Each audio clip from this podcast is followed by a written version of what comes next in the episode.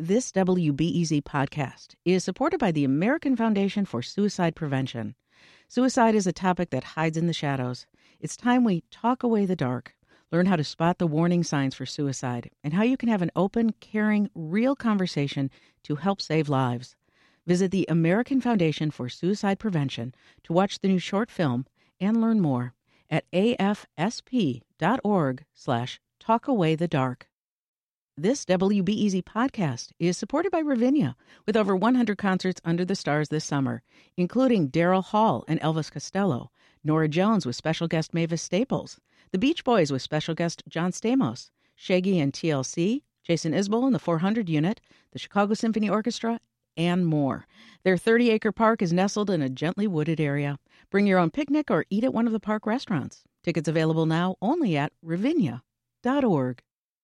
I'm Sasha Ann Simons, and this is WBEZ's weekly news recap. Well, folks, we made it to the end of another week. And since you're listening to this, you know that it's time to take a step back from the headlines and dig a little deeper on everything that happened in and around Chicago.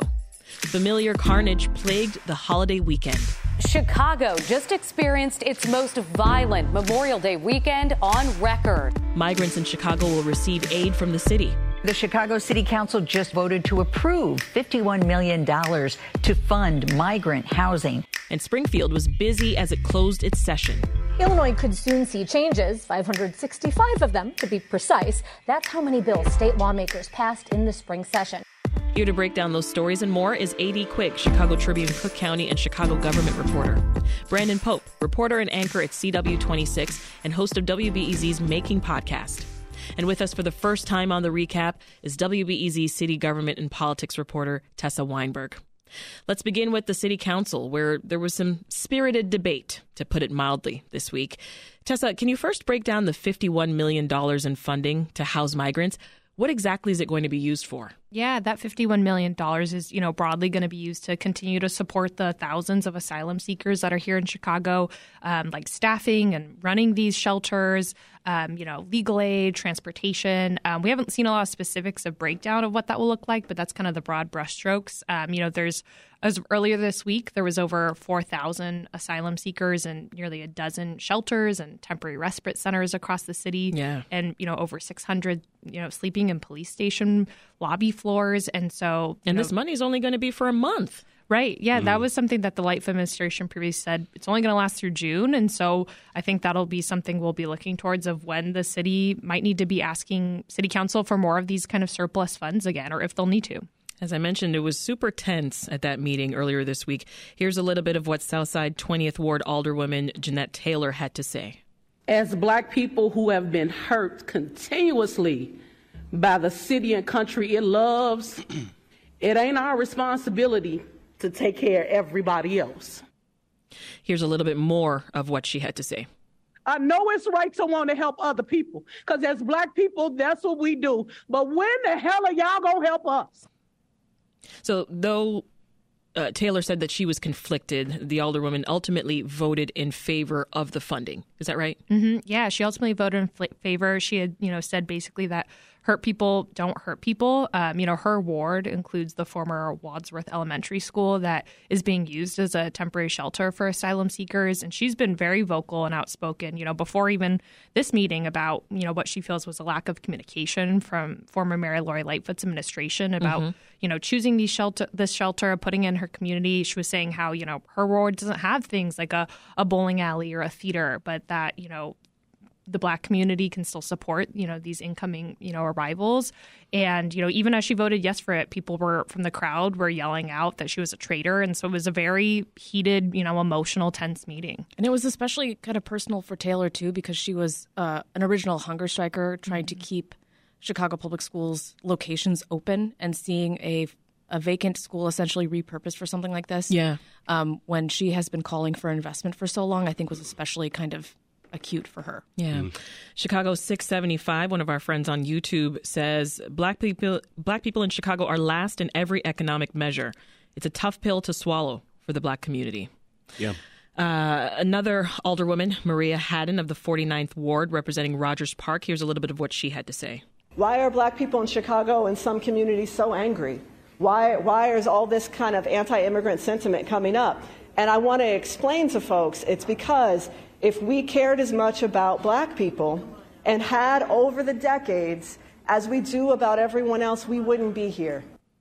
Quite a few black alderpersons felt this way, didn't they, Brandon? Yeah, it's just it, it's a it's that complicated feeling you feel from being just a black person in America. You're used to seeing our issues not prioritized, right? And so what you saw in that city council meeting was just real pain just a decades long pain, especially from people that grew up here.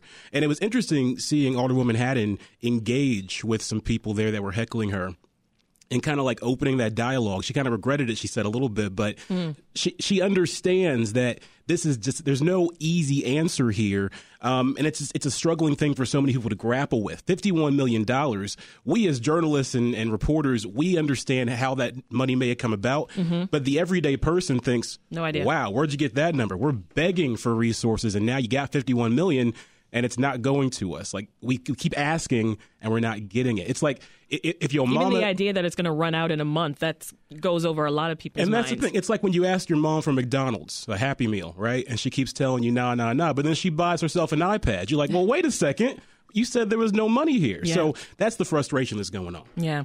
Emotions ran high, as Brandon just said, among the, the public, specifically at the meeting. Some were even escorted out by police for, for being disruptive. Let's listen to a little bit of that, and we'll hear from you all on the back end.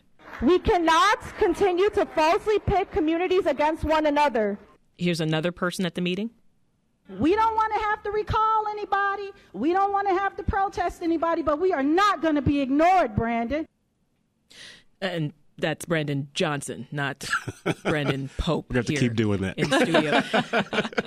AD, though, in all seriousness, it seems like d- despite the funding being approved, this is an issue we're not going to stop hearing about. No, and especially because of what we've all just been talking about, the 51 million running out at the end of the month. There's a lot of um, a lot of need, obviously, and it's not just at the city; it's at Cook County, which is providing health care to a lot of these families at their Northwest Side Clinic and at their hospital for specialty care. Um, so it's a lot of looking to the state for state funding, and the state in its budget, which we're going to talk about, um, gave less than both the city and county requested to continue funding these services. And then the state kind of looking at the feds and saying, hey, this is a national crisis. There should be national funds to help us deal with this. Yeah. So I think not only throughout the next few weeks, as we continue to see respite centers opening, we're going to see debates at Daley College and other places where they're considering opening. Uh, Broadway Armory is another one. Um, if more folks are sleeping on police station floors, if there are more problems with 311 um, helping folks find shelter, this is this is an ongoing crisis, and we, we still don't know what the demand at the border is going to be long term. Right? Yeah. Jules on YouTube says, "I live on the South Side. The city never gave me a dollar." And Chicago 675 chimes in again, saying, "Being pro-black is not anti-immigrant." Uh, Brandon, uh, you have a thought there? yeah, because that's that's the thing. I, what what Alderwoman Taylor was saying though, hurt people don't hurt people. Mm-hmm. I think is I think that's the right sentiment. Like the pain is understandable. You can be pro black, but you can still be supportive of others, right? And you can still understand Absolutely. that there's a mutual struggle going on. They did not ask to be here and black people didn't ask to be here either, right? But there's still a shared struggle there. So there's got to be some sort of unity. I know that frustrations are high, but you can I think you can be both pro black and pro let's help these asylum seekers. Absolutely. Uh, one alderman was saying that the migrants might be infecting police officers with tuberculosis.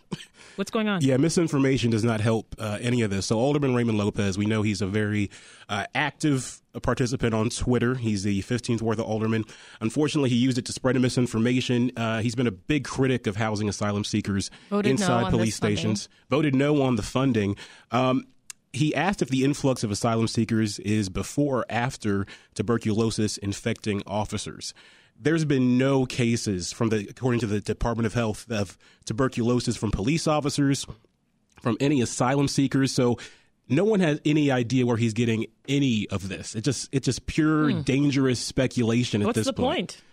To, to drive up sentiment against anti uh, that, that anti immigrant sentiment. It feels like I don't know what the point would be aside from that. It's yeah, just that would be my question. It's it's ugly to see that. So yeah, right. that that was the the fur there. There's once again the Department of Health says there have been zero cases from police or asylum seekers. Thanks So for clearing that up. Makes no sense. So moving on, Tessa, from this this migrant crisis, what else happened at City Council this week? Mm-hmm. Yeah, one of the other major things they did was making permanent and expanded outdoor dining program that had really become a fixture and lifeline for restaurants and bars during the pandemic. Yeah. Um, and so now bars and restaurants they can apply for annual permits to expand their sidewalk cafes.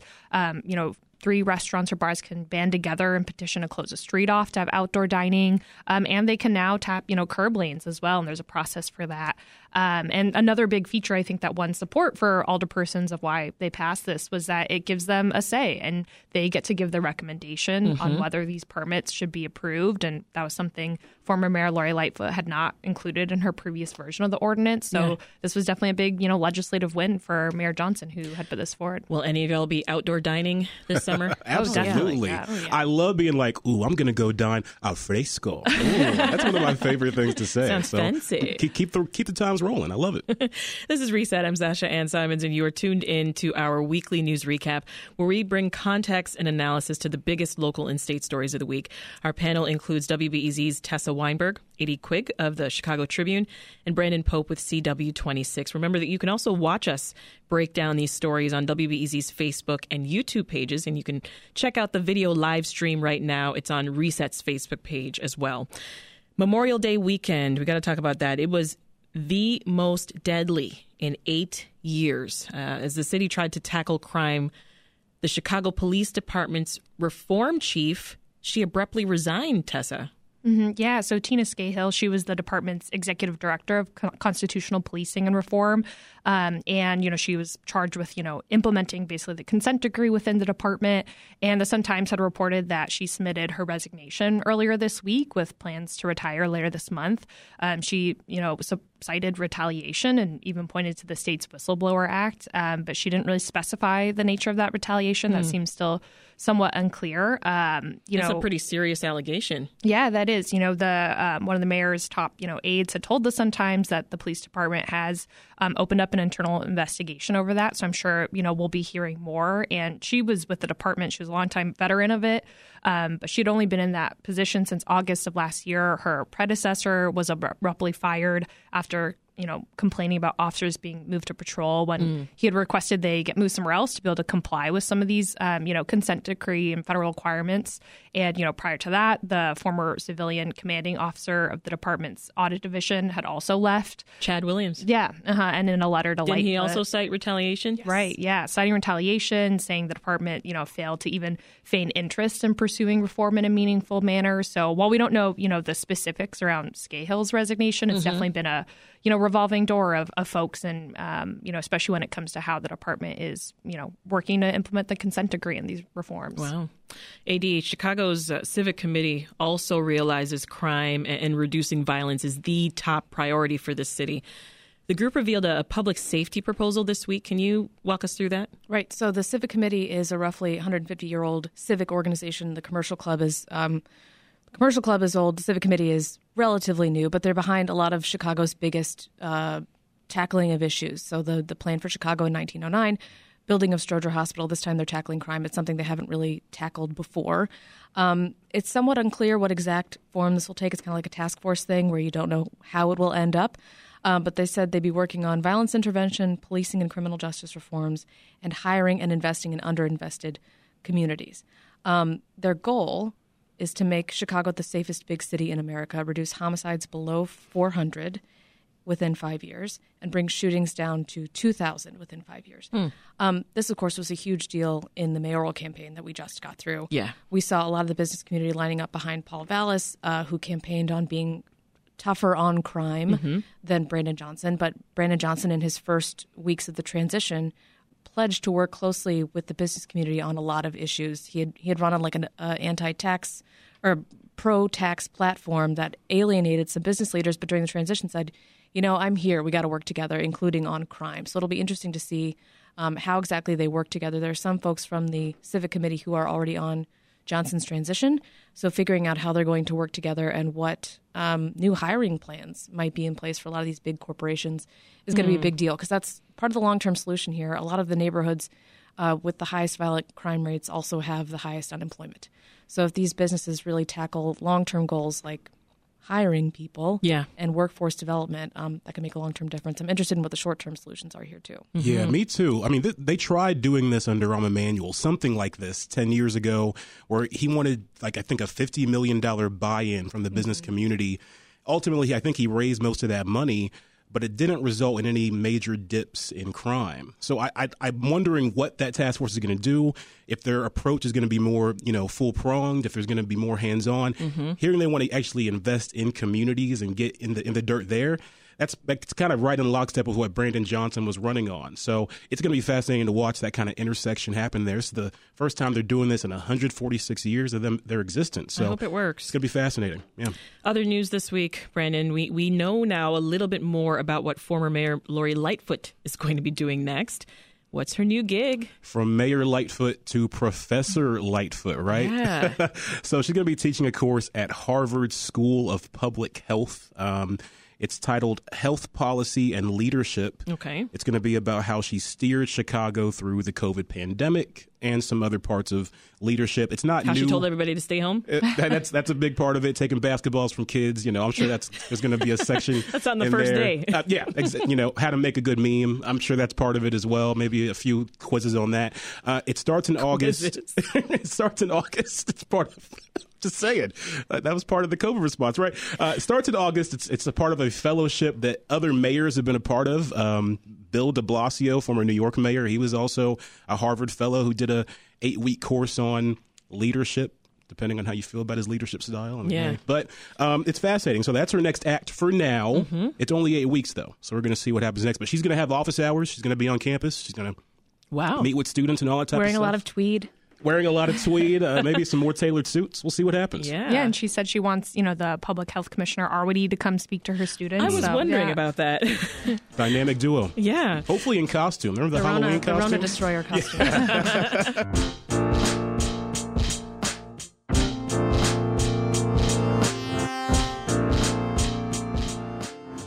Back now with more of the week's news. Lawmakers had to work into the wee hours of the morning over Memorial Day weekend, but they did eventually pass a $50.6 billion state budget. AD, are there a few things that stood out to you?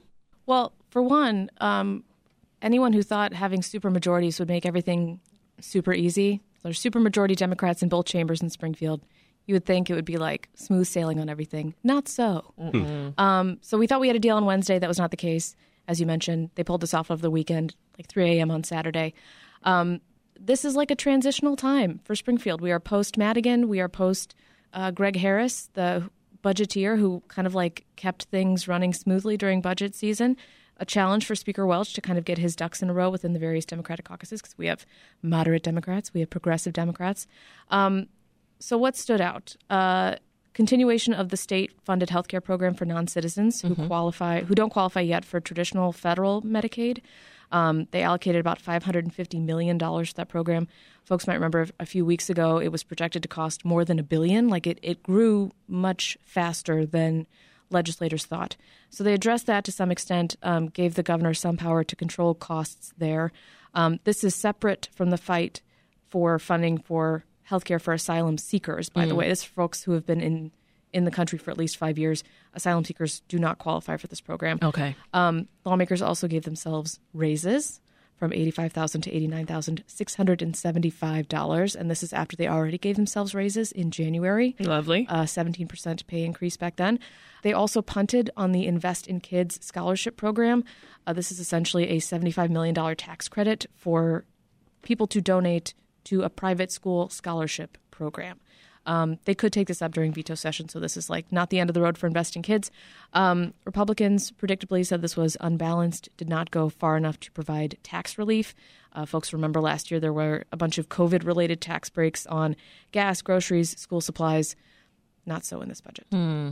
Republicans were critical. They said that they had very little input. Let's listen to a little bit of House Minority Leader Tony McCombie. Regardless of our weekly meetings, Speaker Welch, you gave a false hope for a new day. The House Republicans were denied participation in many things, but most importantly, this year's budget process.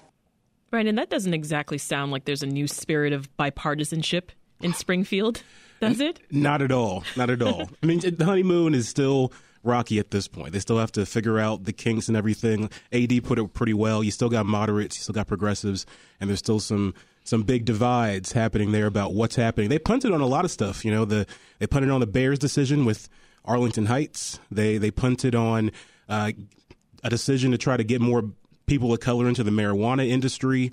Um, elected school boards. So there's a lot of things that this this body's going to have to take up that are really big decisions that they just Yeah. kind of like Yeah. kick down the road. And that, that criticism of Republicans in the House was not quite as vehement in the Senate. Um, Republicans gave some credit to Senate President Don Harmon for inviting them to the table more than was Yeah. happening over at the House.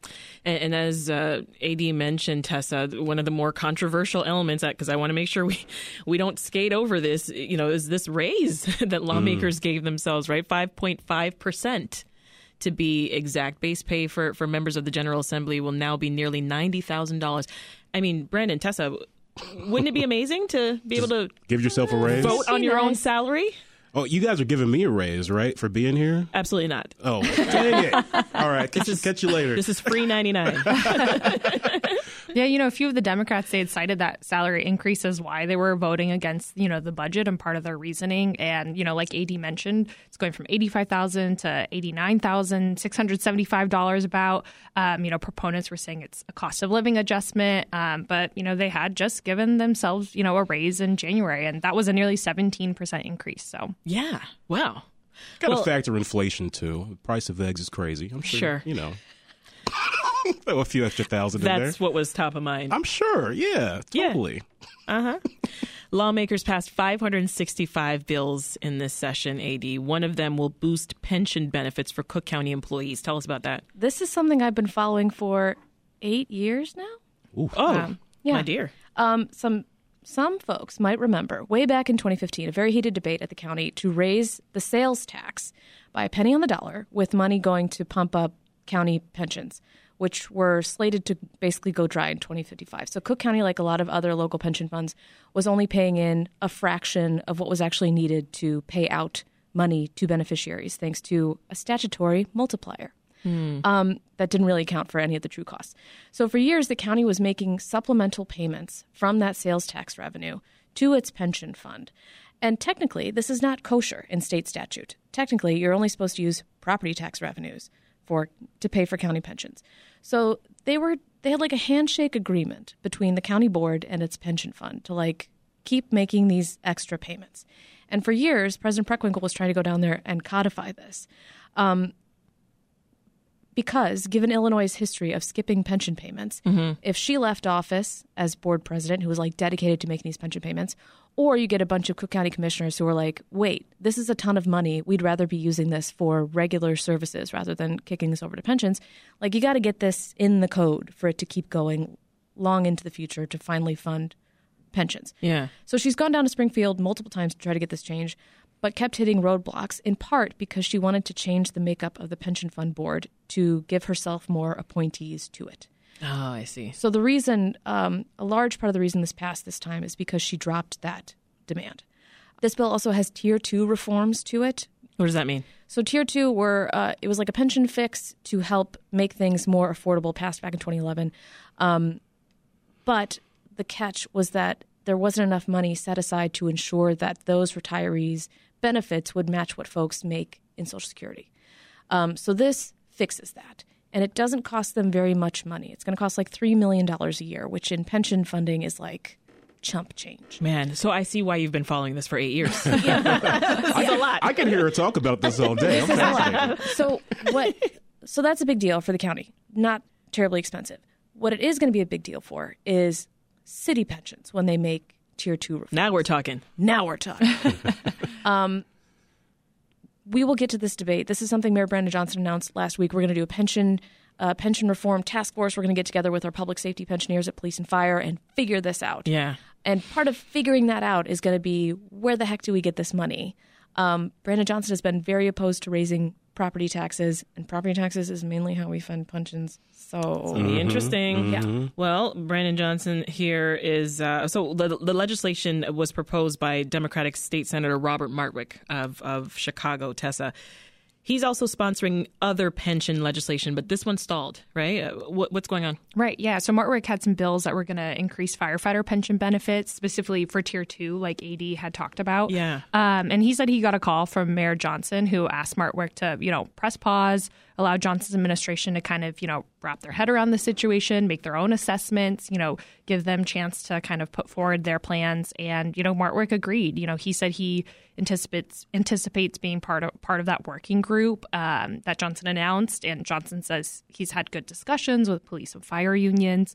And it seems like the goal so far is to come up with some kind of proposal or solution by the time lawmakers convene for their veto session in the fall. Mm-hmm. Um, whether these bills will be part of it, I think remains to be seen. You know, former Mayor Lori Lightfoot's administration had testified against them, saying it was going to, you know, raise the unfunded liability by three billion dollars. The Civic Federation had also urged caution.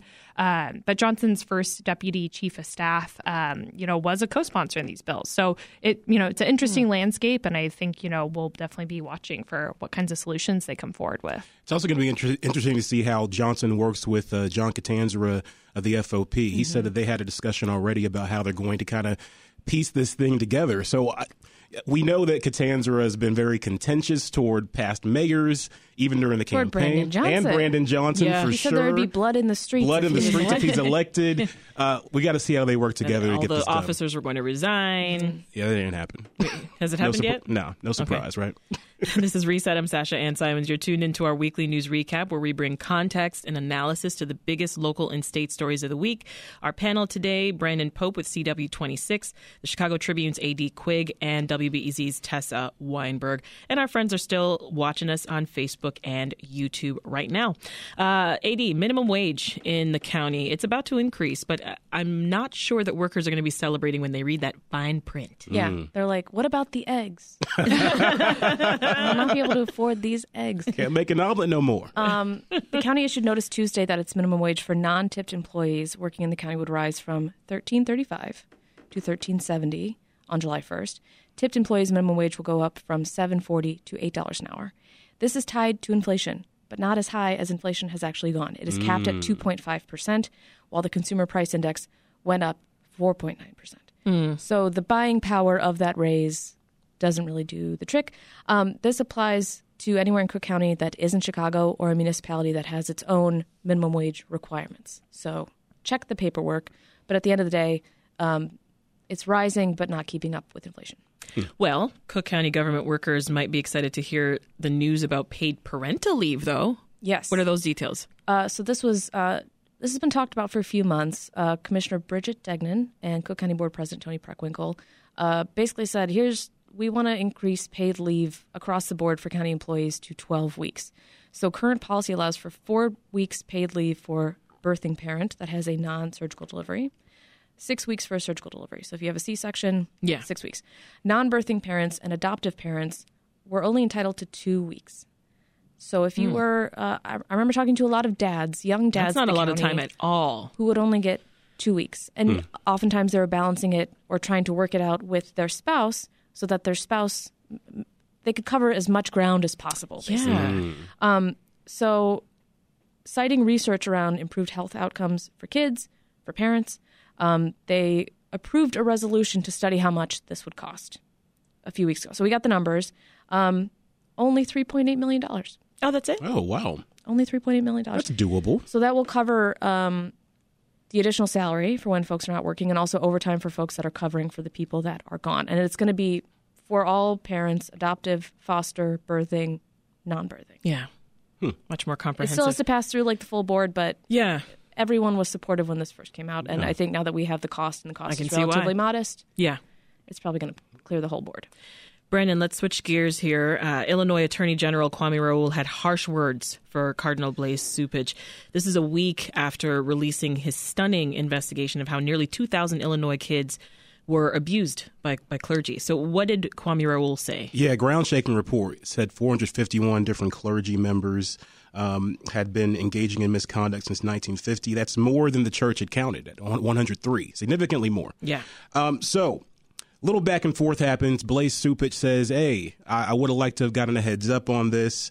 Um, he says that he felt like he had this relationship with the AG where they could discuss this first and that he would like to have, you know, notice of the new names and new accusations so he could investigate it himself. He also wants more clarity on how the AG came to these conclusions. Um, and so Kwame Raoul says, uh, well, actually, I'll just read what he said here because it, it's quite it's quite eye popping. He said, mm. "At best, Blaise Cupich's comments are misleading. At worst, it's more of the same, a continuation of the church's decades long pattern of turning a blind eye." He says the two are going to talk when Cupich returns from the Vatican. Um, but tough talk there from Kwame Raoul. Uh, he's not backing down on this. He's kind of, I'm, I'm, sure he's thinking, why would I give you a heads up? This is bigger than a heads up. This is yeah. like well, and a lot gross of the, misconduct. A lot of these names came directly from your list. Uh, that right. too, exactly. so, it, like, it, it's just gross misconduct, and it's just, it's a, it's a dark stain. Um, on the clergy here in Illinois, um, throughout the entire state, not just here in Chicago. Meanwhile, advocates for, for victims of clergy abuse rallied outside the Joliet Diocese mm-hmm. this week on Wednesday. What was that about? Yeah, there's a group called SNAP, the Survivors Network of Those Abused by Priests. They say that the Joliet Catholic Church list of abusers is not complete, and they believe there's a lack of transparency going on. They have a list on their website. Um, the AG report listed 69 credibly accused priests, but the Joliet Diocese website, they say that it's missing eight different names, and they say there could be more that are not even included here. Wow. Um, so they, they think there should be more. They want more transparency, and so that's what they're calling for. That's why they're protesting. Um, obviously emotions super high because this is just this is just ugly ugly stuff and the fact that for so long the catholic church has been just burying these things and burying these things and now you got eight possible names and even more that could just be omitted one of our friends on YouTube, Shamrock Bloom, says another in a series of dark stains yeah. on the Catholic Church. Yeah. Well, this was the report itself was remarkable to read. Like often we get a press release and maybe like a copy of a lawsuit. This was like a, an entire website, including with narratives of survivor narratives detailing exactly what happened, which is very difficult to read, yeah. but, but, very important to read if you can if you can stomach it to kind of bear witness um, to what was covered up for so long. Yeah, and these things don't happen in a vacuum. It's it's systemic. They don't. You know, that's the thing. Like so many people have to turn a blind eye and just say this is okay or we're going to let this happen for it to continue to happen for so long. Yeah. It's disgusting, it's wrong, and uh, we're going to see what more names may pop up. Back now with more from the weekly news recap here's a suburban story getting attention. It has to do with how DuPage County gets its water. AD, you covered this, right? Yes, they get it from the city of Chicago, right next door to where we are here at Navy Pier. Ah, um, okay, hand gestures. Yeah, yeah you, guys, you guys on YouTube get to see my wonderful hand gestures. I'm gesturing to the Jardine water treatment plant right, right next here. Um, so DuPage has been a customer for the city of Chicago for 40 years, but their contract is expiring. Um, by September, they basically have to tell the city whether they want to continue buying water from them or not. Um, folks might remember a few weeks ago, the city reached a water deal with the city of Joliet um, to deliver water starting in 2030 for the foreseeable future. It's a, it's a long term contract. It's really good for the city's finances. And DuPage looked at that contract and said, We would like those terms, please. And if you, as part of our due diligence, it's the first time this contract is coming up in 40 years, we need to look at all of our options. Mm. And one of the options that they are looking at is potentially building their own pipes all the way from Lake Michigan out to Elmhurst, where instead they have getting it from Chicago instead of buying it from the city of Chicago. Um, this would cost billions of dollars, would be very complicated, um, would take time, would take a long time. Um, but they say long term, this could be more affordable than the current rates that the city of Chicago is charging. The city came back and said, We love you guys.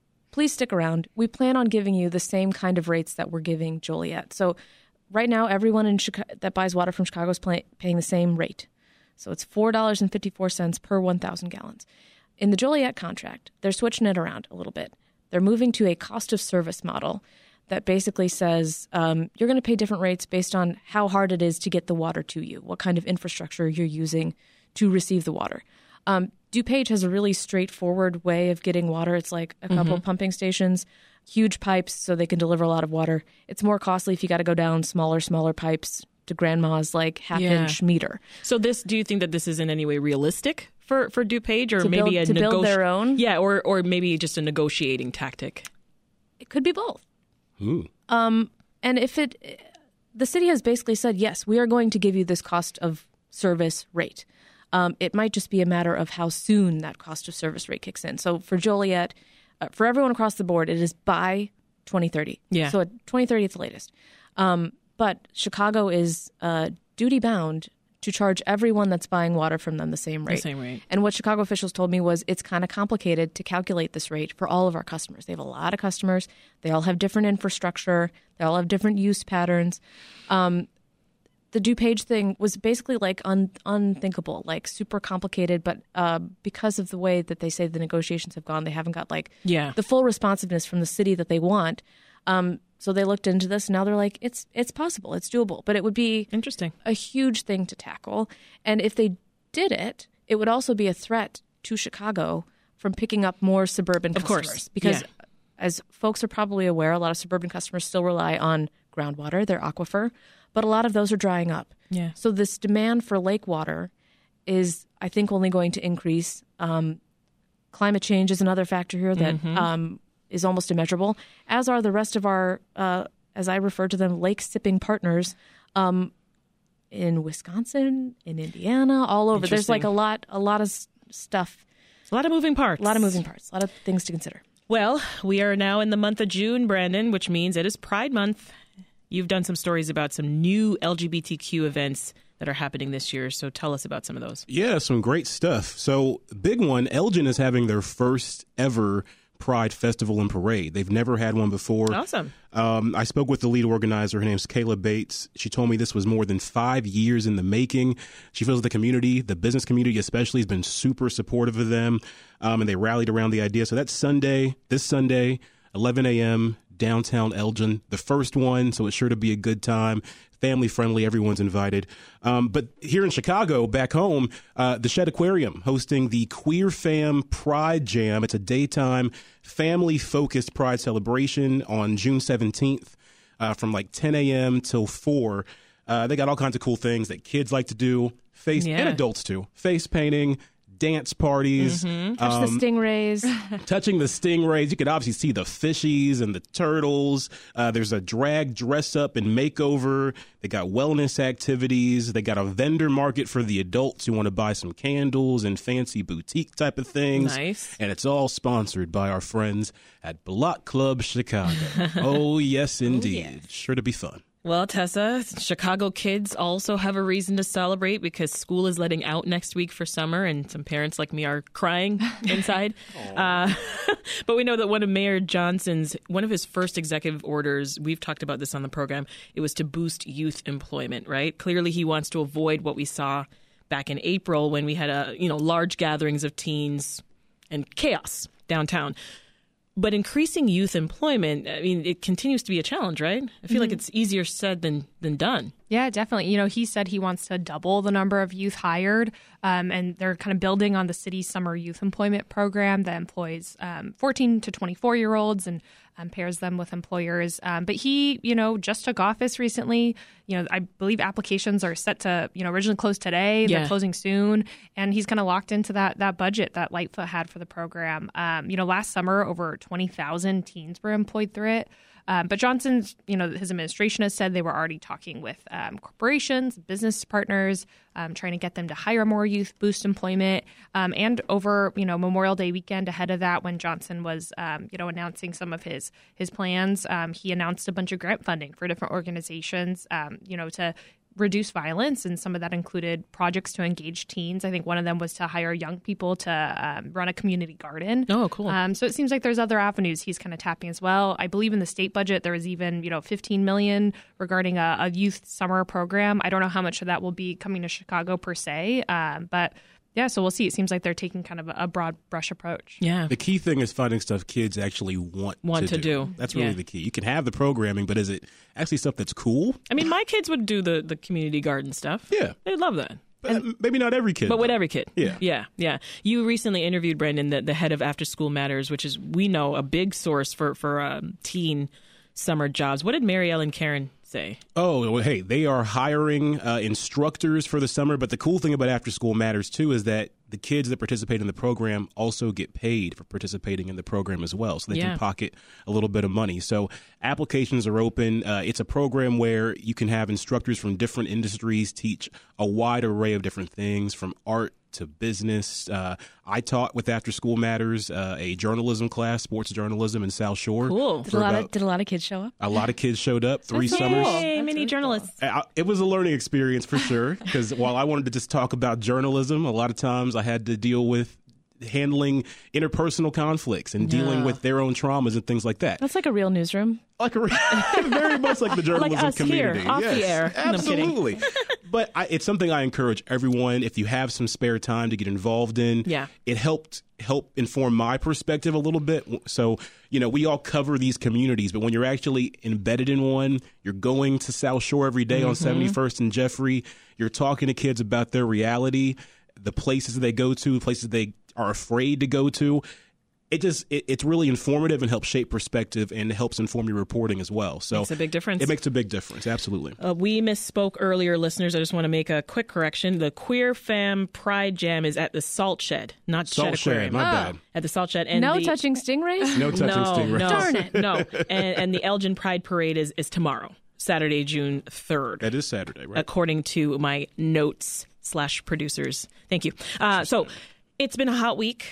I got we got to talk about that. Temperatures hit 90 degrees this week. The city reminded landlords about uh, Chicago's cooling ordinance. We will remember that that was put in place last summer. This was after, uh, unfortunately, three women died in a, a Rogers Park senior living complex buildings that uh, run as housing for adults who are over 55 years old and if they've got more than 100 units they have to provide AC in all apartments or they've got to have an air conditioned common space whenever it's hotter than 80 degrees have y'all turned your AC on Oh yeah, just Oh, yet? definitely. Yeah. Have to. Yeah, I woke up to a text. I woke up to a text from my daughter that she had sent. Poor thing sent it at midnight. I was knocked out, of course. I mean, who does she think I am? I have to wake up for the weekly news recap. And it was like, "Can we turn on the AC? I'm sweating in here." And I was like, "Oh, poor child." Wait, you haven't? I hadn't yet. Uh. I- it's, Oh, it's on now. Wait, you turned it on just last night? Yes, Oh my god, that's hardcore. Wow. we were we were toughing it out. I was like AC on, blackout curtains. Like I'm I need to get some blackout curtains. There you go. That's the way to do it. it's an investment, That's but a it's good worthwhile. idea. Pays for itself. Look, I be sweating. I be sweating. so I have no choice but to turn the AC on. No choice. No, it took me a while. It just it just happened today. So yeah, don't shame me. no, I'm I. Uh, Now I'm gonna regret sharing that story. I am intimidated now. I'm going to call CPS. Uh, well, there's a great way to cool off, which is going out on a boat. I mean, if you're not lucky enough to own or know someone who's got a boat, you can go out for a day on a charter boat. Now, the, the Coast Guard reminds us that charter boats need to be licensed and they need to be inspected. Someone who didn't get that message, though, is 36 year old boat owner Mike Garbowski in Michigan. He was just sentenced to one year in federal prison for illegally chartering his boat. wow. Any of you gone out on a, a charter boat? Absolutely. It's on my list for this summer. Every Me summer. too. Yeah, I haven't yet. I haven't yet. to. Yeah. It's a must. You're going to love it. Get your friends, get some food, Get get, some friends. drinks. It's going to be a good I like those little electric ones that you could take on the river. Yeah. BYO food. Those and are very drinks. fun. Those are lovely. It's not like you're going to park it in the middle of the lake and jump out, but like it's just nice being on the water. Garbowski, uh, sometimes what he did was he took his passengers to places like the Playpen, which is that, that crowded lakefront area at Oak Street Beach. Yeah, I'm ready. Let's go. The boats anchor there; they tie up to each other. You've you've been there? of course. Oh, Is it like Party Central? It I'm not sure cool enough to go to the playpen. It is Yeah. a lituation, as the kids say. A lituation. Yeah, and you, you like get on other people's boats, and you know, you, you share the camaraderie. Just make sure you're with somebody who knows what they're doing because there have been Boat is accidents. properly chartered. Yes, there have been accidents at the Playpen. And boat so safety safety is very important. Yeah, absolutely. absolutely. Yeah. A quick warning to our listeners if you're going downtown this weekend, there's a family of falcons. They've set up their nest on a Wacker Drive high rise near Monroe.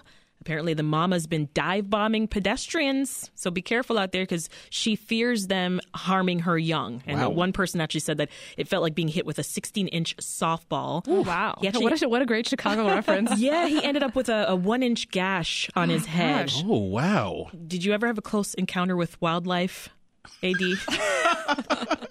or hear stories I'm about racking, it. I'm racking my brain. Other than my, uh, other than being pooped on. Right. That has happened to me. Yeah, it happened to me. Yeah. I grew up in Indiana, so I had friends with farms. But nothing bad ever happened. Nothing bad? No. I had a cat scratch my face when I was sleeping. Oh, as that's a nothing. child. It doesn't Aw. doesn't count. No, Poor doesn't count. That's, That's not not wildlife. It's wild to me. but listen, if you're downtown this weekend, you might also have to watch out for crowds of Swifties. I got to mention this before we go. They're It's heading. also a bird, as as a lot of people know. Swift is a bird as well. we could just bring it back. I'm talking about the people who are going oh. to Taylor Swift's sold out Soldier Field concerts this weekend. Mm. I think the only Swifty at the table is you, Brandon. Moderately. I I like the album. It was a fun little Don't album. backtrack. It was a fun little album. So if you had to go, what era would you dress up in? well, I don't think I would go, but if I had to, If you someone was like, "I have an extra ticket, Brandon, come with," but you have to dress up. what would probably you the wear? probably the first era where she was doing that stay, stay, stay country music era. So like Uh, curly hair. Yeah, Taylor. curly hair Taylor. That's probably Curly the hair one. Taylor. maxi dress, curly hair, acoustic guitar Taylor. But I'm I'm also not familiar with all the different eras. I just you know, but that I guess that'd be the one I would go with. I don't know how I'd dress for that. Cowboy cute. hat. you Well, know? anybody going, stay safe out there. we'll leave it there. That's it for the recap. My thanks to Chicago Tribune's AD Quig, Brandon Pope of CW26, and WBEZ's Tessa Weinberg. Have a great weekend. You too.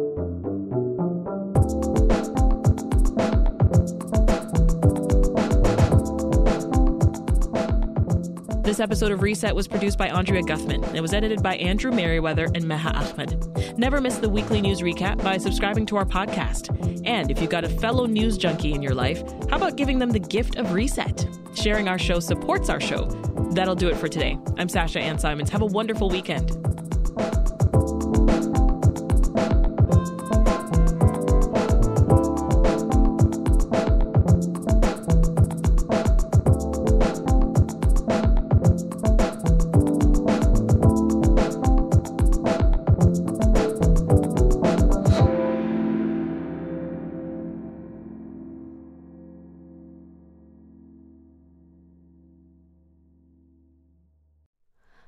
Hi, it's Terry Gross, the host of Fresh Air. We bring you in depth, long form interviews with actors, directors, musicians, authors, journalists, and more. Listen to our Peabody Award winning Fresh Air podcast from WHYY and NPR.